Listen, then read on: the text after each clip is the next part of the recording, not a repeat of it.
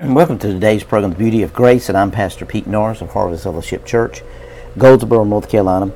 You know, we've been receiving so many emails in regards to fear and anxiety and depression and, and those things that, that seem to be attacking the body of Christ and coming against the mental realm of, of that you and I operate in. As you know, we're a spirit. We possess a soul which is made up of our mind, our will, and emotions, and we actually live in a body.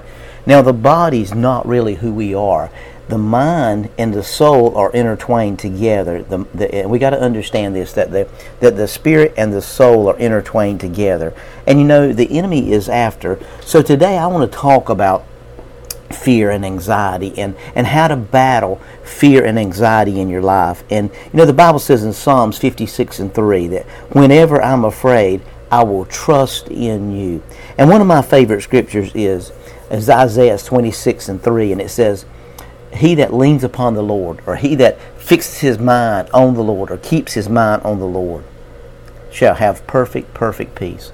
You know, do you keep your mind on the Lord? Do you do you allow your mind to wander off? You know, some people think that no matter what they think, they think that's okay to think that, and there's really nothing you can do about what you think. But I, I want to inform you today that there is some things that you can do to control the way that you think as you begin to focus on the things of the Word of God. You know, the Bible says in, in Philippians 4, 6, and 7, it says, Be anxious for nothing, but in everything by prayer and supplication with thanksgiving. Let your requests be made known to God, and the peace of God, which surpasses all understanding, will guard or keep your hearts and your minds through Jesus Christ. So we see here when you feel yourself going into anxiety, when you see yourself getting aroused by a situation or circumstances, or feel your body being moved in a different way, or your mind being moved in a different way, you've got to you've got to rest in that peace of God that surpasses all understanding. And when you rest in the peace of God, as Isaiah 26 and 3 says, as you rest in that place with God, you, you, you guard your mind and you guard your hearts you know, because what comes out of your heart is exactly what's in there. You know, the things that comes out of your mouth is exactly what's in your heart. So we've got to realize in Isaiah 41 and 10 it says, Fear not, for I am with you. Be not dismayed, for I am your God. I will strengthen you. Yes, I will help you. I will uphold you with my righteous right hand. So we see here that the word fear not is in the Bible 365 times. And you know, I wonder why that's in there 365 times. Because there's one for every day of your life. You know, and we've got to understand that the fear that you're dealing with today, God has only given you the grace for that fear today. He's not giving you the grace for tomorrow's fear. He's only given you grace for today's fear. And so I want, I want you to understand something today in Proverbs 12 and 25. And it says, Anxiety in the heart of a man causes depression. Do you know what depression is? It's internal anger that hasn't been dealt with. So we see that anxiety in the heart of a man causes depression, but a good word makes it glad. How do we get a good word? When we focus on the Word of God. Put the Word of God first place in your life every single day. When you get up, put that word first in your life. You know, the Bible says in John 14 27, Peace I leave with you. My peace I give to you. Not as the world gives do I give to you. Let not your heart be troubled, neither let it be afraid.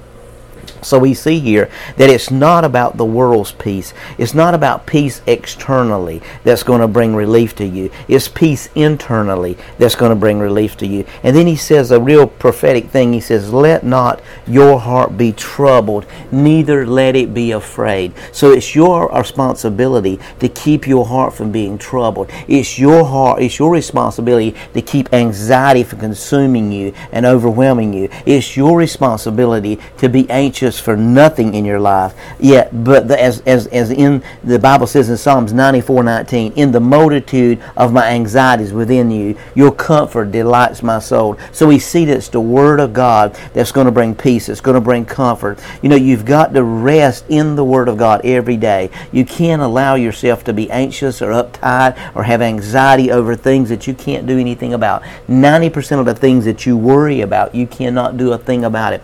And when God gave me this revelation, revelation. It really helps me, and I hope it'll help you today. You know, we, God has given you grace just for today. He's not given you grace for tomorrow's worries. He's given you grace for today's issues. And the issues that rise in your life today, God has given you the grace for that. So I want to, as we're talking about fear and anxiety and, and overcoming those things in our life and manifesting the Word of God to rise above those things in our life, we got to ask ourselves a question.